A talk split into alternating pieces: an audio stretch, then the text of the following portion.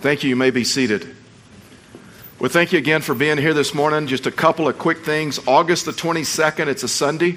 Uh, we're doing our first night of worship here, and I'm just telling you, you do not want to miss this. We are planning a really special service for you. It's going to be a little bit different than what we do on Sunday mornings or Saturday nights, and so we would encourage you uh, to, to just come with us or join us and, and be a part. Also, uh, we're walking through the process of uh, providing school supplies for Span Elementary. If you've been with us, you know this that every year we provide all the school supplies that 325 students need at Span Elementary.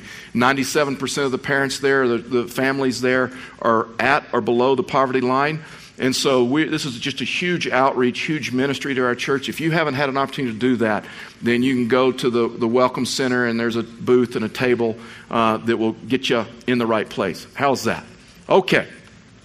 So today we're going to end up our series on Nehemiah. Nehemiah chapter 13 is where we're going to, where we're going to be. read a brief scripture in Nehemiah chapter 10, but we're going to spend the bulk of our time in Nehemiah 13. And so both this morning service and, and the early service and now the late, as we were going through worship, I just kept having this thought about life is hard.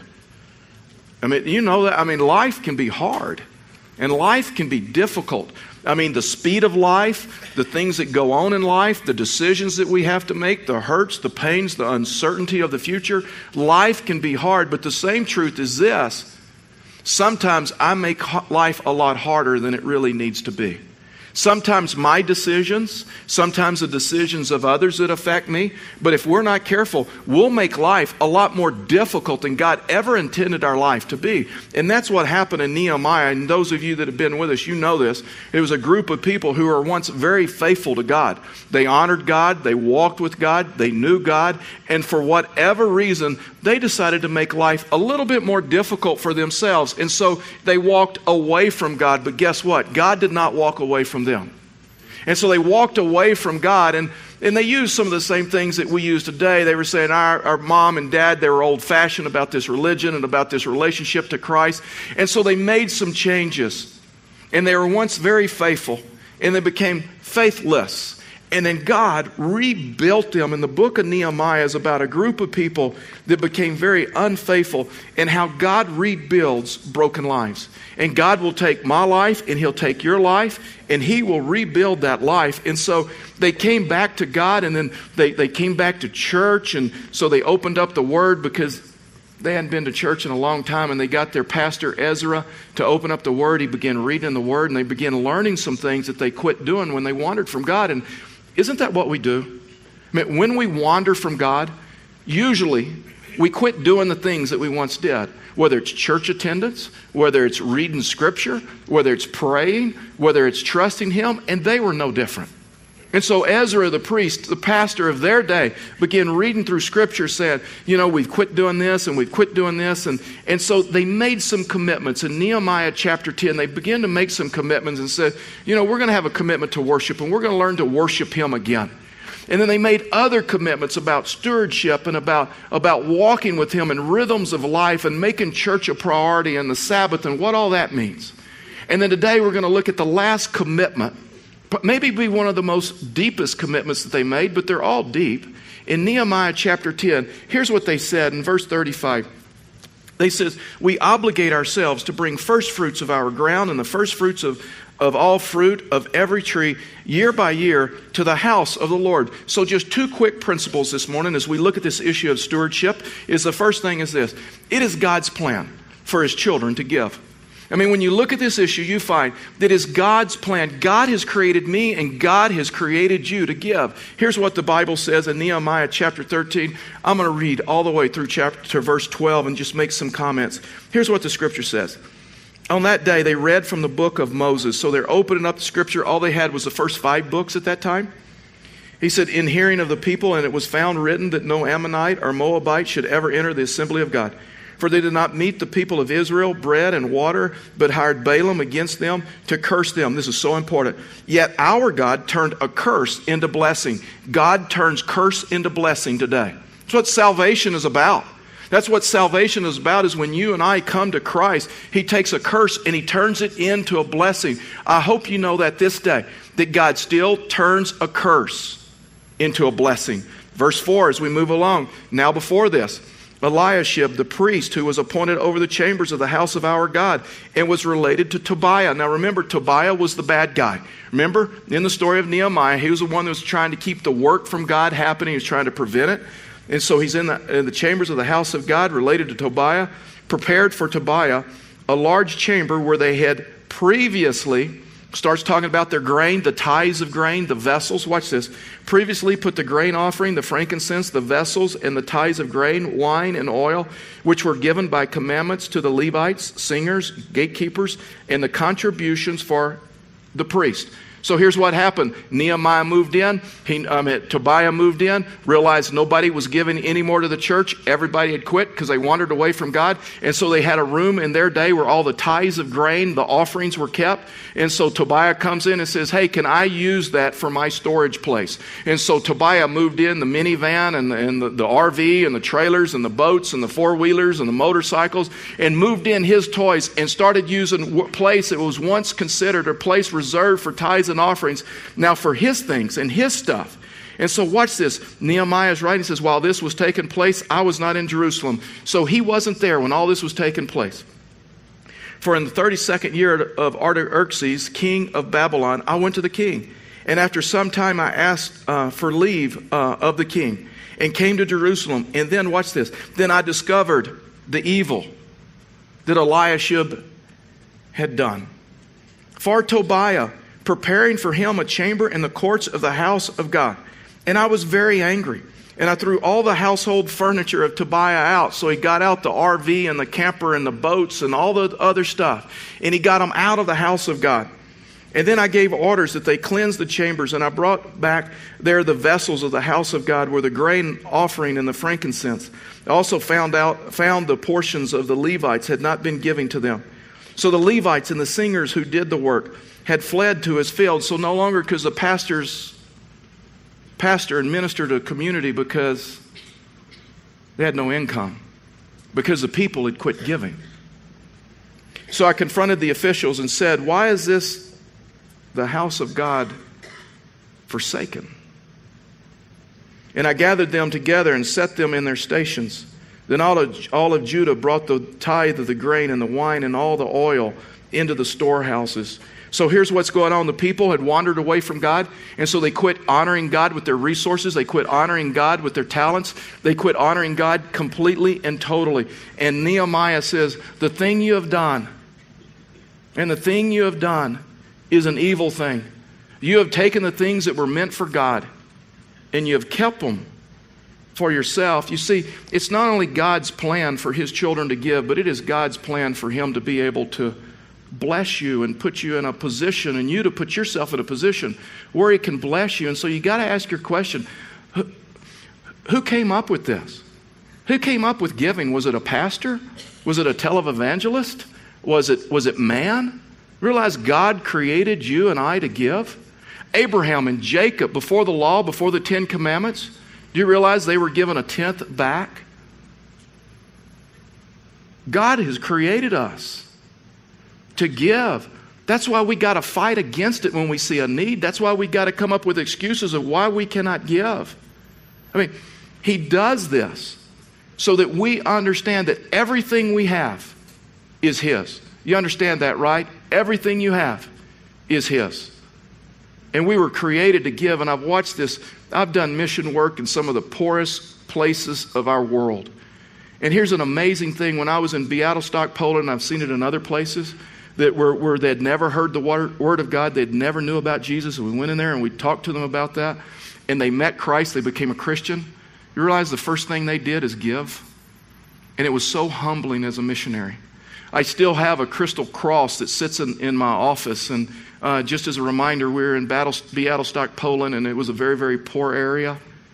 And I, I spent two weeks there and was flying back to the States. And uh, a, a family had gotten together and in our terms, very inexpensive, just a small crystal cross. And it represented a month of salary for them. I didn't want to take it. I didn't want to take it. I knew.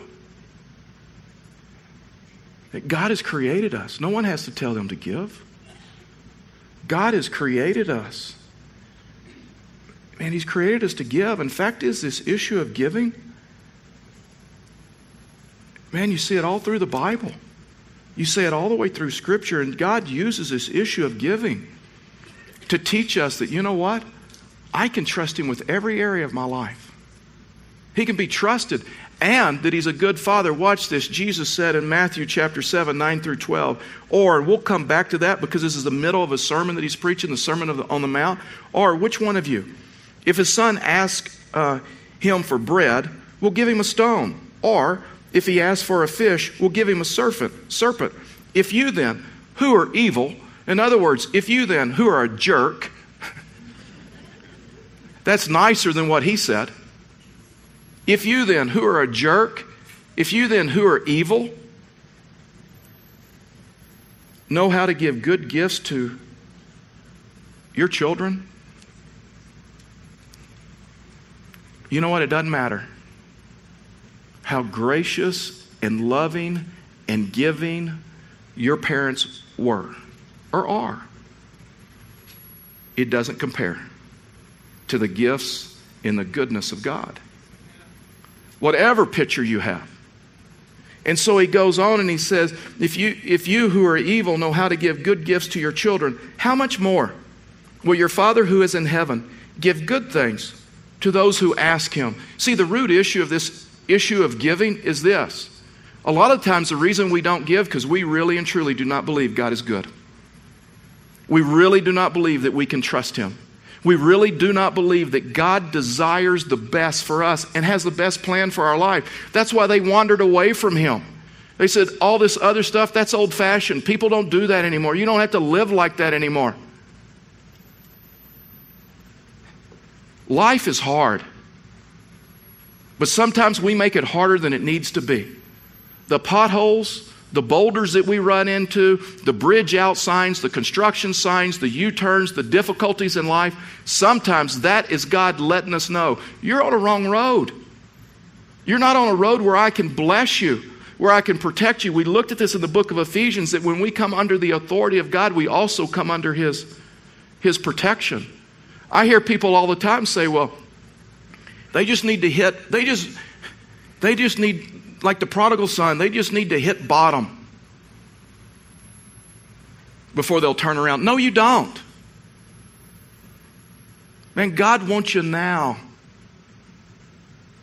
See, this issue of giving is really issue of stewardship and I can solve, and I'm not a financial planner, but I can solve about 90% of the financial problems that people have in, in, in just a couple of statements. And really, it's just the financial principles of, of Scripture.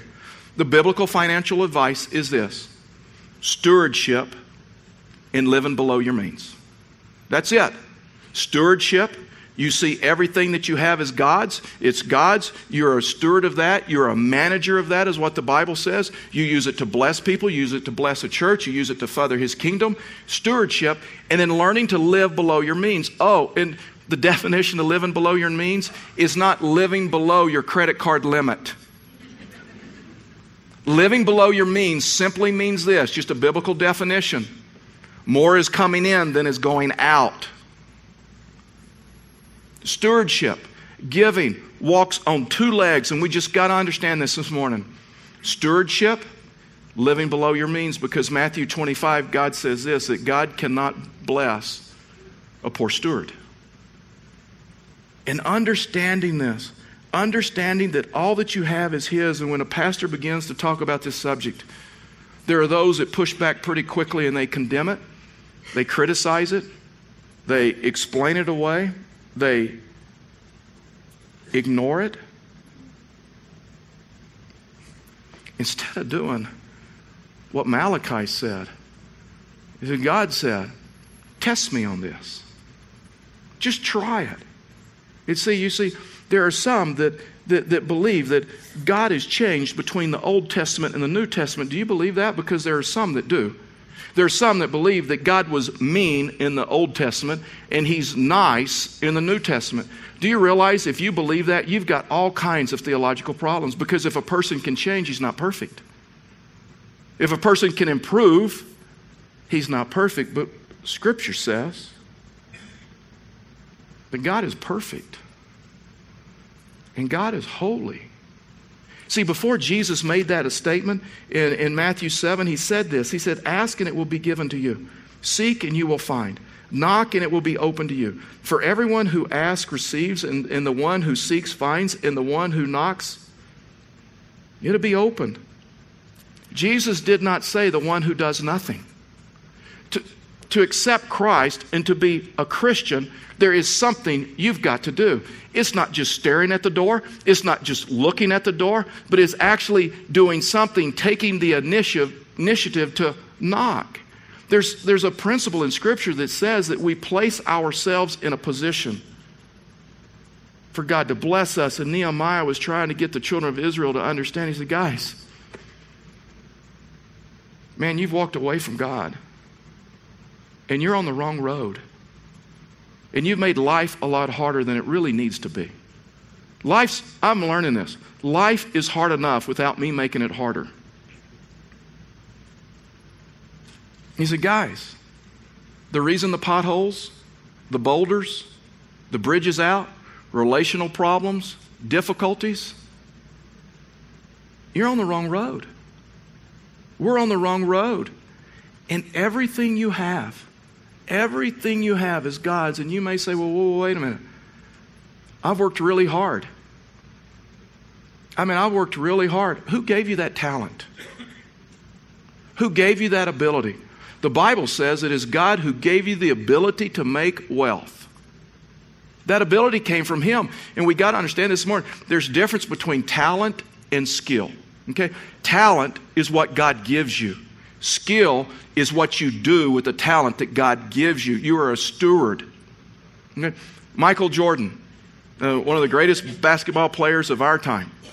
I could practice as much as he does, make as many, or did, make as many free throws, run horses, run laps, stay in the gym even longer than he does, and I would never achieve what Michael Jordan achieved on the basketball court. Why?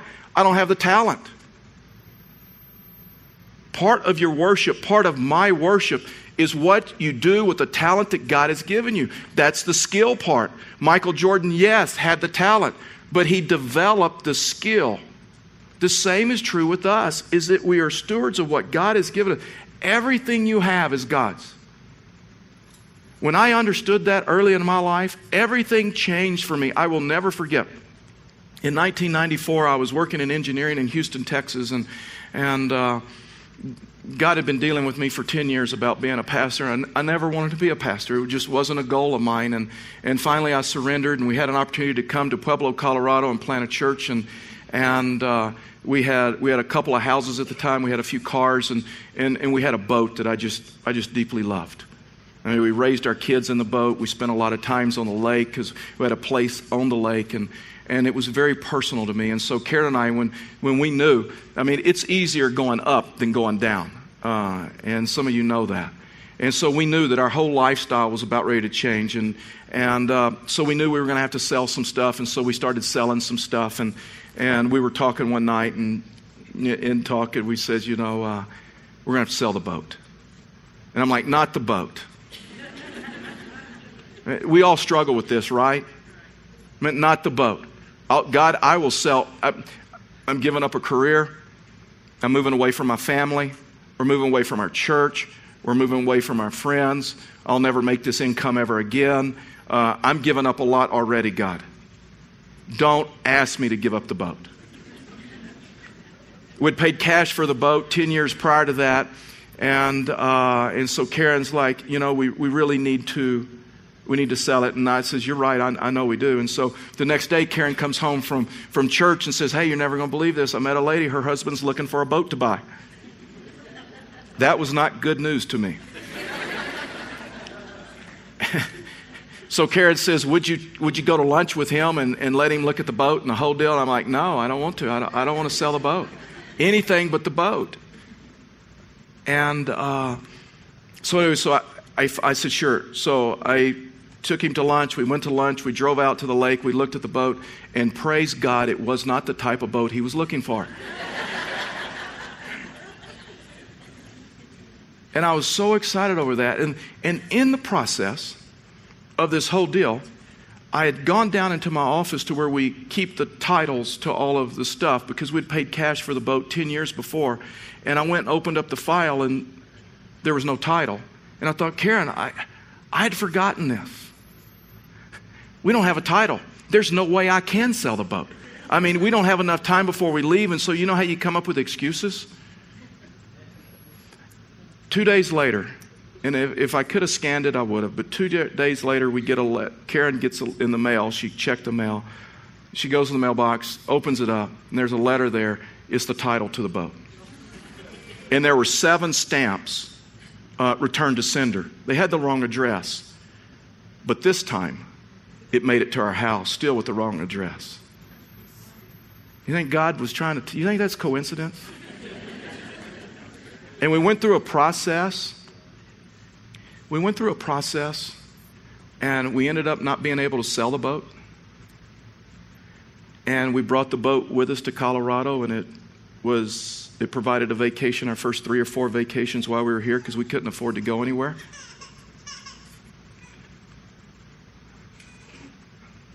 Sometimes, a lot of times, God wants you to release your stuff to Him so He can bless you.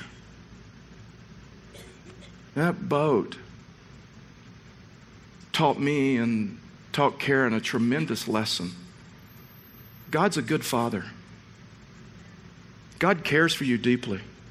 And I don't care if it's in the area of finances, in relationships, in life. Man, God desires to bless you.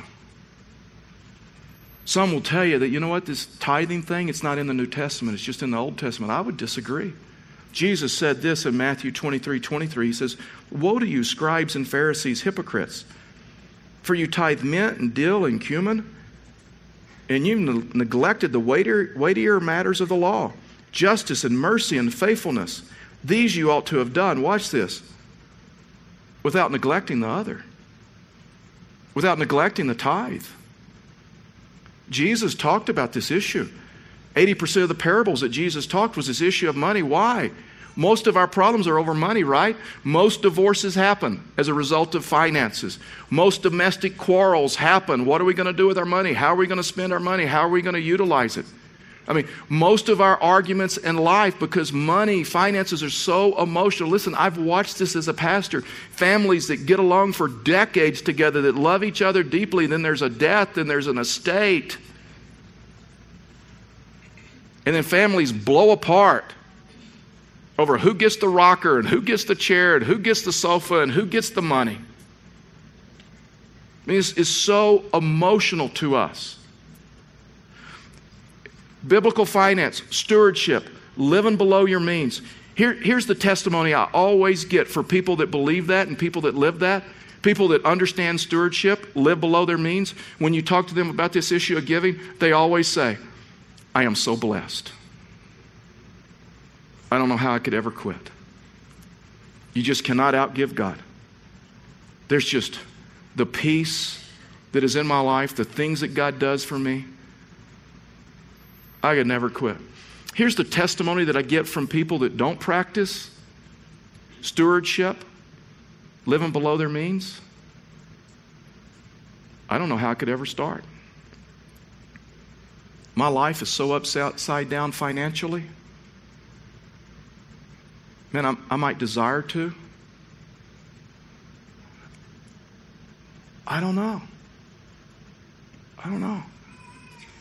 Leviticus says this Leviticus 27 30 says, Every tithe of the land, whether the, whether the seed of the land or the fruit of the trees, it's the Lord's. It is holy. It's already His. You're already you're just giving back to what is His. And there are some people say, well, it's the law to give 10%. No, it's grace that you get to keep 90. God desires for his children to give, and then watch this God desires to bless his children. Malachi, Malachi 3.10 says this Bring the full tithe into the storehouse, that there may be food in the house. And therefore, put me to the test. Just test me on this.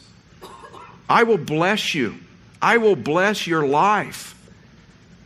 says to the Lord of hosts, If I will not open up the windows of heaven for you and pour down for you a blessing until there is no more need, I will rebuke the devourer for you so that it will not destroy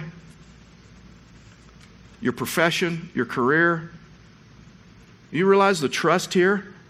So that it will not destroy the fruits of your soil or your vine in the field shall not fail to bear, says the Lord of hosts that all nations will call you blessed, for you will be a land of delight, says the Lord of hosts. This is the same Lord who cannot change. But this is the same Lord who says, just test me on this, and I will bless you. There should be a difference in the way we live as believers. We should live totally different than the rest of the world.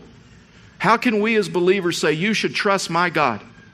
when our credit card uh, is overmaxed, we got mortgages too big for us that we can't pay. We carry as much financial stress and much as financial pressure as, as the rest of the world. And then we say, oh, you should trust our God. See, part of giving, part of stewardship is a testimony that God desires. Well, He desires to bless us. And Scripture says, when I come under the authority of God, what's in the area of finances, it's in the area of giving, but it's in the area of relationships, whether it's in the area of worship, whether it's in the area of marriage. He says, You'll come under that. I'll bless you. And not just in prosperity, I'll bless you with peace and comfort. See, this is really deeper. And that's why when we talk about finances and money, it gets so emotional or, or personal.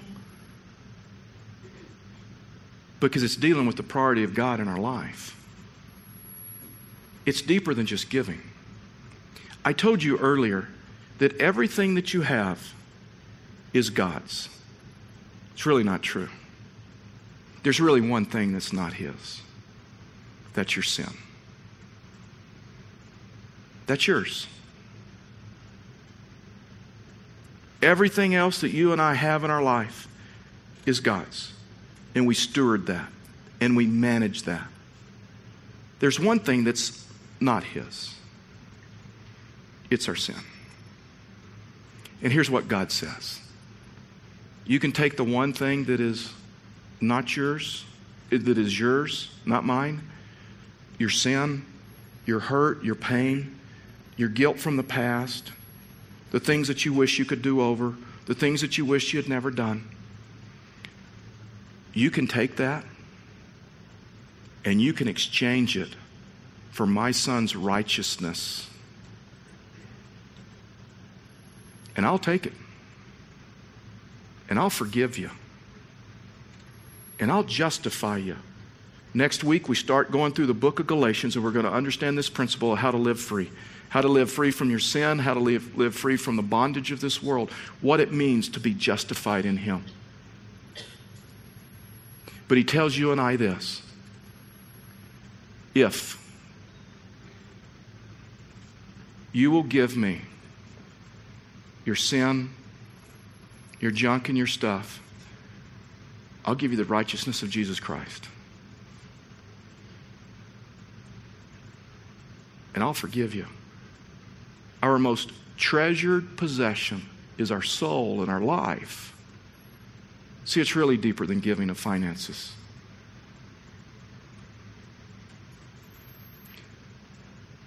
What does it profit a man if he gains the whole world? and he loses his soul.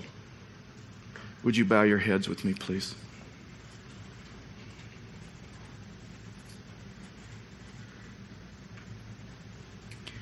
Boy, I just want to give you, because I know this is a heavy message.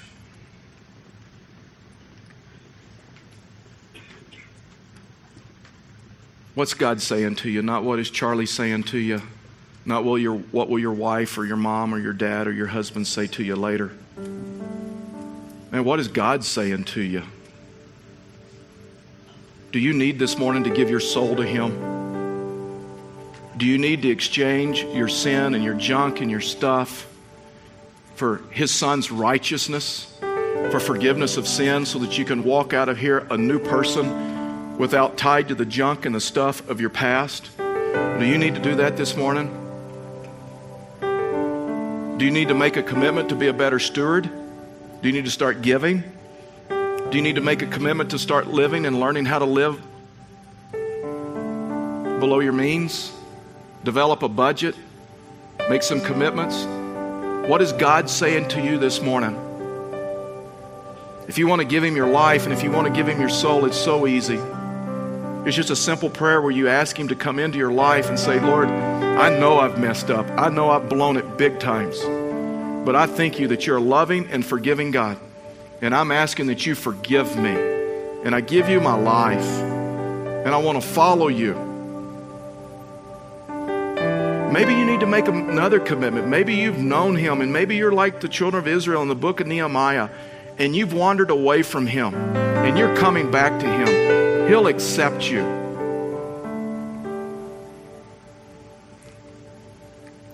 Father, we thank you for this morning.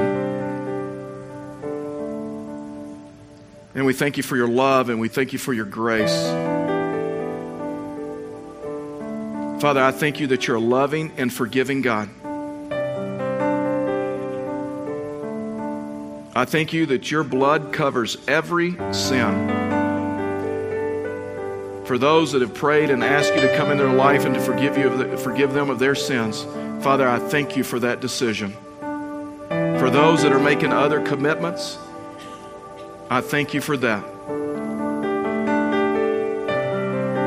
Would this be a spiritual moment in each of our lives that we know that you are here this morning and that you love and you care for us and that you're a good father who can be trusted and you desire to bless us as we walk in obedience to you and to your commands.